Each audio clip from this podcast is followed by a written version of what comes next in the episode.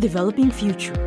Brought to you by the Asian Development Bank Institute in Tokyo, a leading source of knowledge in fast emerging Asia and the Pacific for 20 years.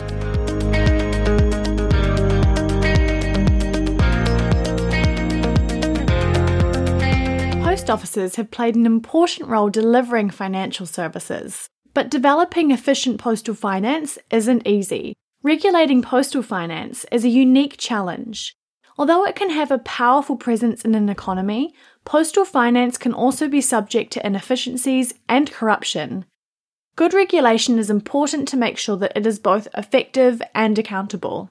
For example, providing financial services to all at low prices is a worthy policy goal. But a national postal bank creates a natural monopoly. Because business is guaranteed, it's hard to disrupt and innovate. This could crowd out existing organisations.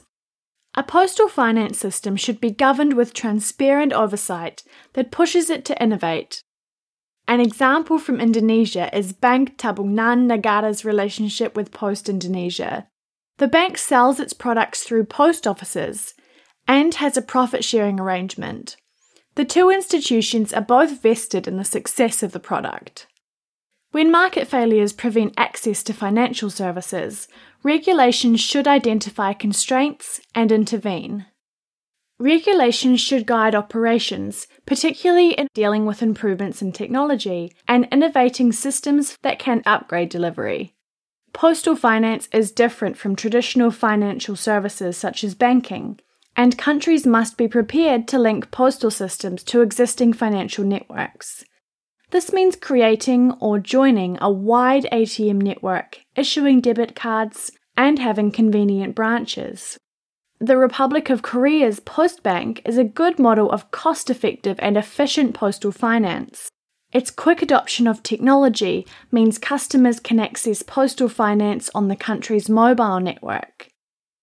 In Indonesia, the government is experimenting with branchless banking, where customers access their accounts through handheld terminals distributed to post offices throughout the country.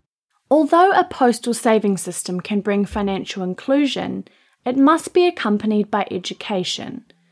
In Japan, this knowledge is cultivated from an early age.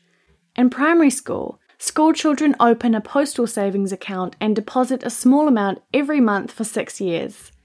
More nuances of finance are added throughout middle and high school. Developing such programs could be done with input from finance, education, and postal authorities, reinforced by reconfiguring the postal workforce. Economies that aspire to expand postal financial services must ensure that the basic service is of high quality before diversifying into a comprehensive portfolio. Providing postal financial services is a public good, with benefits that extend across countries. In a globalized world with increasing financial links, one challenge is to harness greater cooperation and integration to maximize the benefits of postal finance. In the case of remittances, providing migrants with a safe, efficient, and cheap channel to remit money can promote greater financial inclusion among this marginalised group. Postal operators could agree to harmonise remittance fees or share best practices in promoting remittances through post offices. Postal networks have much to offer for financial inclusion. Banks, the traditional source of financial services, struggle in the global environment. This calls for an adoption of innovative, adequate and low cost service delivery models, such as the postal savings system. Access to even small amounts of postal financial services can transform the lives of the poor, not only by raising incomes, but also by increasing resilience to economic shocks as well.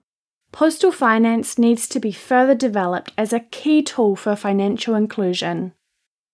This has been an Asian Development Bank Institute policy brief by Aladdin Rillo, Senior Economist, and Jeffrey Miyamoto, an associate at the time the brief was published.